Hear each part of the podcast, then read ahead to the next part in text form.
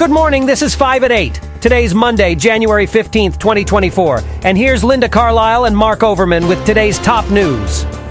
In this episode, we will talk about the sun's predicted peak activity in 2024, the challenges posed by global government debt, the increasing wealth inequality highlighted by Oxfam's report, China's criticism of the U.S. for congratulating Taiwan's new leader, and North Korea's recent missile test raising tensions in the region. Story number one. Scientists predict that the sun's activity will reach its peak between January and October 2024, marking the highest level of activity since 2003, as reported by the Washington Post. While this bustling sun may bring dazzling auroras and solar flares, it could also disrupt spacecraft, satellites, and communication systems. The solar maximum is expected to be below average intensity, but still exciting. Tracking the sun's activity involves counting sunspots, which are connected to magnetic activity on the sun. The upcoming solar maximum may bring more geomagnetic storms similar to the intense Halloween storms of 2003. The complexity of active regions on the sun is more important than the number of sunspots in predicting these storms. The solar maximum is also expected to create opportunities for aurora sightings and unique experiences during the upcoming total solar eclipse in April 2024. Tell you what, Linda, this recent surge in solar activity is pretty fascinating. It's like the sun decided to throw a party, and we're all invited. But on the flip side, it seems like there's a bit of a downside to these cosmic fireworks. I mean, who can forget the Halloween storms of 2003? They caused quite a kerfuffle, didn't they? Those Halloween storms were indeed a mixed bag. On one hand, they resulted in some breathtaking aurora displays that reached as far as California, Texas, Florida, and even Australia. But on the other hand, they disrupted more than half of all spacecraft orbiting Earth, damaged a satellite beyond repair, and created communication issues for airlines and research groups in Antarctica. Right, so it's like a beautiful but potentially destructive light show. Given that we're expecting peak solar activity between January and October 2024, should we be bracing ourselves for more of these disruptions? Well, Mark, that's a fair question. While it's true that increased solar activity can have noticeable effects on our planet and our technology, it's worth remembering that the sun's magnetic activity naturally ebbs and flows in 11-year periods, known as the solar cycle. Although scientists predict the upcoming peak activity will probably be below or about average intensity compared with the long-term average, it will still be quite exciting. But, Linda, what about the potential risks? I mean, if we do have another Halloween storm kind of situation, could that significantly impact our satellites and communication systems? Yes, Mark, that's a valid concern. Solar storms can indeed pose significant risks for satellites and communication systems. However, Thanks to years of research and advancements in technology, we're better equipped to anticipate and manage these risks than we were two decades ago during the Halloween storms. Forecasting the sun's behavior can be challenging, but scientists are continually working to refine their models and predictions. That's somewhat reassuring, Linda. So while we marvel at the beautiful auroras, our scientists will be hard at work ensuring our technology doesn't take a hit. Now, there's a balance I can get behind. Story number two. World leaders are gathering at the Davos summit to discuss urgent global issues, but the unprecedented level of government debt poses a major challenge to taking action. Public debt has skyrocketed during the pandemic, and with new borrowing expected to break records in several major economies, governments will have limited resources to respond to future crises. The growing debt burden also hampers efforts to address climate change and support aging populations. If governments are unable to finance their debt, they may be forced to implement spending cuts or tax hikes, leaving them ill-equipped to handle future shocks. The UK's experience with investor rejection of increased borrowing highlights the risks associated with mounting debt. Additionally, upcoming elections around the world raise concerns about politicians making promises that could further strain government budgets. The increasing cost of servicing debt is diverting funds away from public services and making it harder to tackle the climate crisis.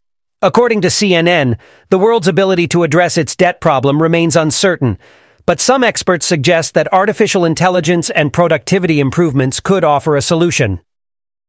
Are we looking at an economic time bomb ticking louder with every passing second? The world's public debt now equals the planet's annual economic output, and that's a scary thought. It's like a credit card bill that's equal to your whole year's salary. We're already seeing the effects in the UK where plans to increase borrowing led to a sharp sell-off of the pound and government bonds.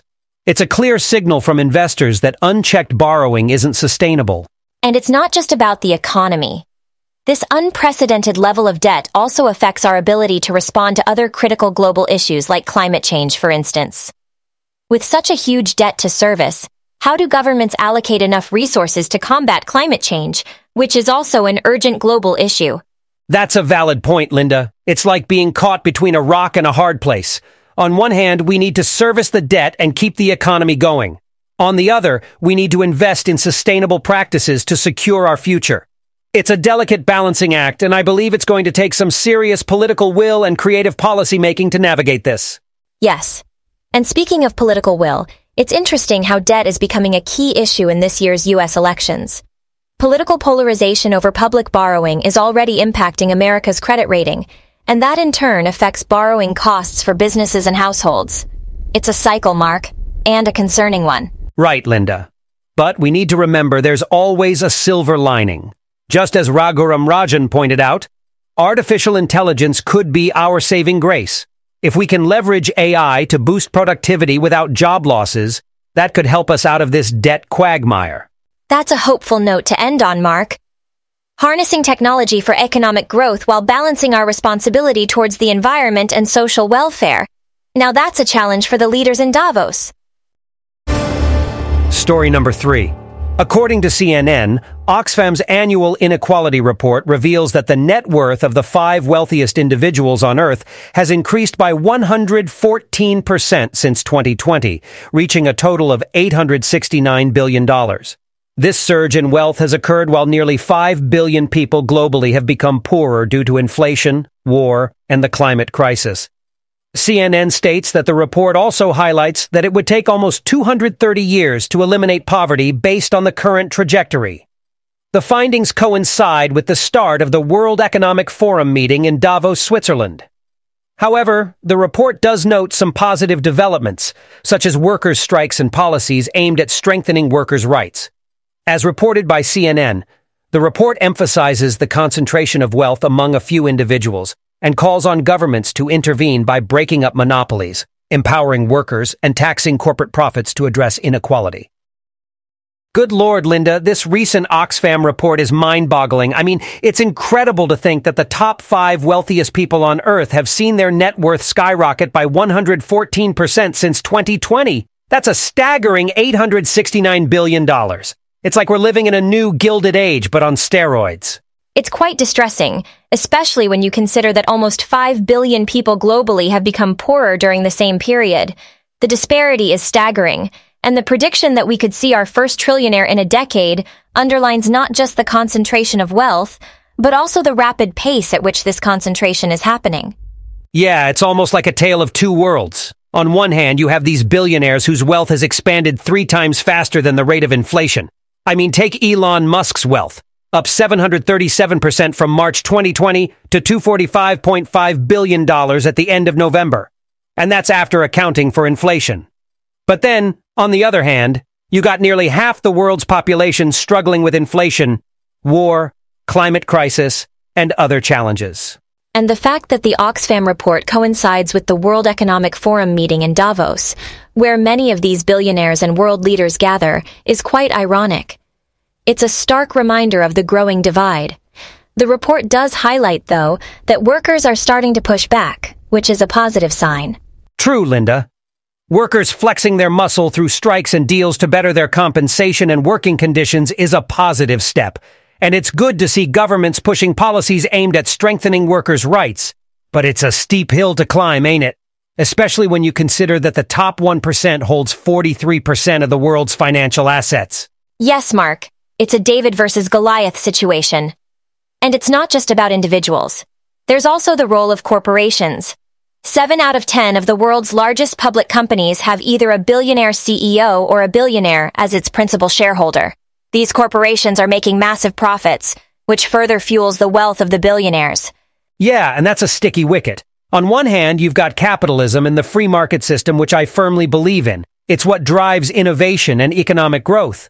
But then, on the other hand, You see this massive wealth accumulation and the growing wealth gap, and you can't help but wonder if there needs to be some checks and balances in place. I agree, Mark. It's a complex issue.